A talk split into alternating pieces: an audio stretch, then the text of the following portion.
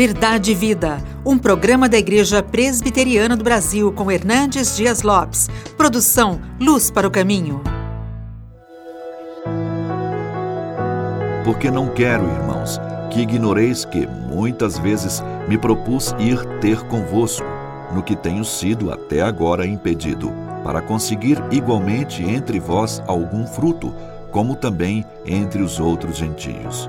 Pois sou devedor tanto a gregos como a bárbaros, tanto a sábios como a ignorantes. Por isso, quanto está em mim, estou pronto a anunciar o Evangelho também a vós outros em Roma. Pois não me envergonho do Evangelho, porque é o poder de Deus para a salvação de todo aquele que crê, primeiro do judeu e também do grego, visto que a justiça de Deus se revela no Evangelho, de fé em fé, como está escrito: o justo viverá por fé. Eu quero então tratar com você deste tema, à luz da carta de Paulo aos Romanos, que é o maior tratado teológico do Novo Testamento. E já na introdução desta robusta epístola do apóstolo Paulo, o grande bandeirante do cristianismo, ele já define o evangelho. E ele diz assim: Eu não me envergonho do evangelho, porque o evangelho é o poder de Deus para a salvação de todo aquele que crê. O apóstolo Paulo, como você bem conhece, assume neste texto três atitudes em relação ao Evangelho. Primeiro, ele diz que ele se sente um devedor do Evangelho. Ele era um homem uh, perseguidor da igreja, ele era um assassino frio que mandou matar muita gente em Jerusalém e ele é convertido a Cristo. E agora ele anuncia aquele que ele perseguira outrora e ele se sente um devedor deste evangelho. Depois ele diz: Eu estou pronto a pregar o evangelho. Eu tenho disposição para pregar o evangelho. E ele percorreu as províncias do império é, pregando o Evangelho na Galácia, na Macedônia, na Acaia, na Ásia Menor, do Oriente ao Ocidente, ele levou a bandeira do Evangelho. Mas agora, nesse texto, ele diz assim: Eu não me envergonho do Evangelho. Mas por que Paulo poderia se envergonhar do Evangelho? É porque, pelo Evangelho, ele havia sido preso ele havia sido açoitado, ele havia sido apedrejado, ele havia sido escorraçado das cidades. Ah, pelo Evangelho, muita gente estava morrendo pela sua fé, mas ele dizia: Eu não me envergonho do Evangelho. Por que, que eu poderia se envergonhar do Evangelho? Porque o Evangelho estava centrado na cruz de Cristo escândalo para os judeus, é, vergonha para os gentios. Mas ele não se envergonha do Evangelho. E ele diz por que, que ele não se envergonha do Evangelho. Primeiro, porque o Evangelho é o poder de Deus. Eu poderia me envergonhar de fraqueza. Eu poderia me envergonhar até do poder dos homens. Mas envergonhar-me do poder de Deus. Se Deus é onipotente, Deus é. E se o Evangelho é o poder de Deus, então não há fraqueza no Evangelho. O Evangelho é onipotente porque procede do Deus Todo-Poderoso.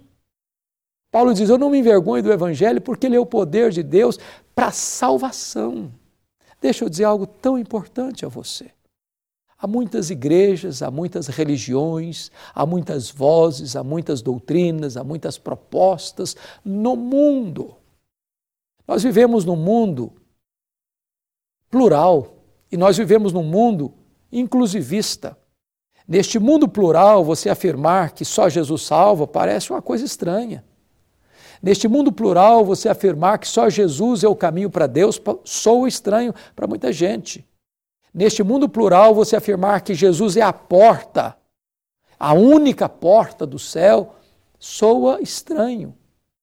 Neste mundo plural, você afirmar que só há salvação através do Evangelho de Jesus Cristo, para muita gente, soa estranho.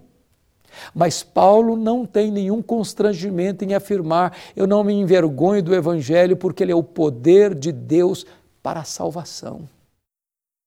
Não há salvação em nenhum outro nome dado entre os homens pelo qual importa que sejamos salvos. Só Jesus Cristo salva.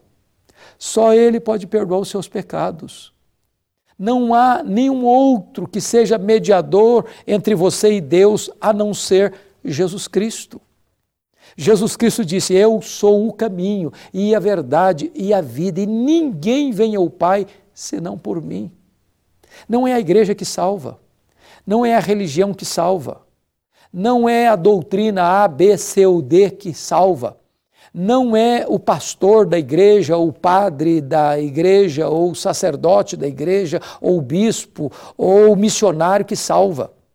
Não é Paulo, não é Pedro, não é Maria, não é João, não é o fulano, não é o Beltrano, não é o ciclano que salva.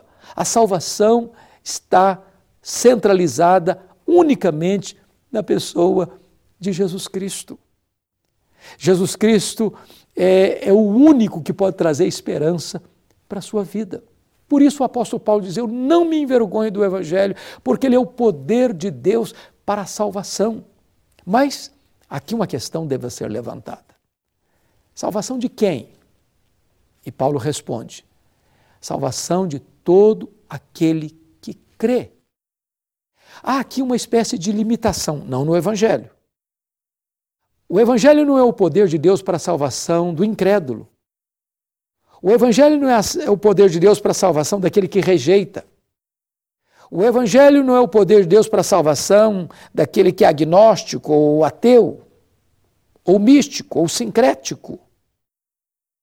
Eu não posso ser salvo pelo Evangelho dizendo assim, não, eu creio que Jesus salva, mas eu creio também que há outros salvadores. Eu creio que Jesus é um caminho, mas também há outros caminhos. Não, o Evangelho é o poder de Deus para a salvação de todo aquele que crê em Jesus e só daquele que crê em Jesus. Parece estreita a porta? É verdade, mas Jesus Cristo disse: a porta é estreita. Esse caminho parece apertado? É verdade, mas Jesus Cristo diz que o caminho que conduz a Deus é estreito mesmo.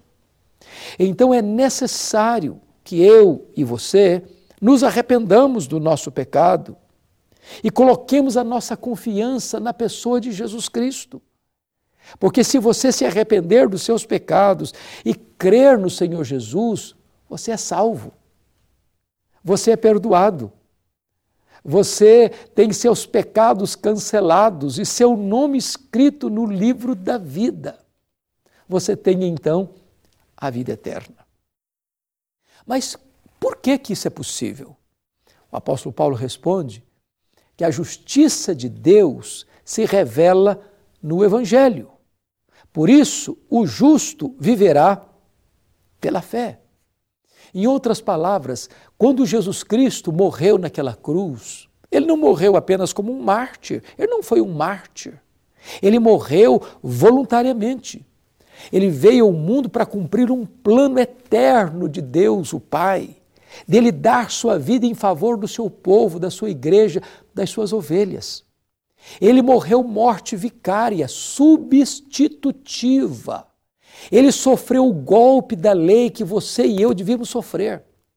Ele pagou o preço da nossa redenção. Quando Jesus morreu naquela cruz, Deus satisfez sua justiça porque puniu nele, seu filho, os meus pecados. A justiça de Deus foi plenamente satisfeita na morte de Jesus Cristo, o nosso substituto. De tal forma que quando você crê no Senhor Jesus, Deus então olha para o sacrifício do seu filho na cruz e diz assim: Bom, os seus pecados foram punidos exemplarmente, a lei foi feita, a justiça foi satisfeita quando Jesus, o meu filho, morreu por você naquela cruz, e em virtude do que o meu filho fez por você naquela cruz, eu perdoo você, eu salvo você, eu dou a você a vida eterna. Agora mesmo você pode voltar-se para Jesus e confiar nele como seu Salvador e receber das mãos dele o glorioso presente da vida eterna. Eu vou orar por você, porque hoje pode ser o dia mais importante da sua história. Pode ser o dia de que você vai se voltar para Deus, se reconciliar com Deus e receber dele o presente da vida eterna. Ó oh Deus, eu te peço que tu apliques esta palavra ao coração daqueles que nos assistem, para que eles te conheçam e recebam o teu filho e dele recebam de graça o presente da vida eterna. Oramos assim, em nome de Jesus. Amém.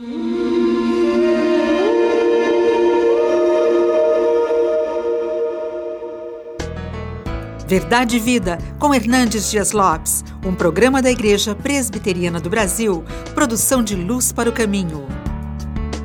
Luz para o Caminho, o Evangelho de Cristo através da mídia.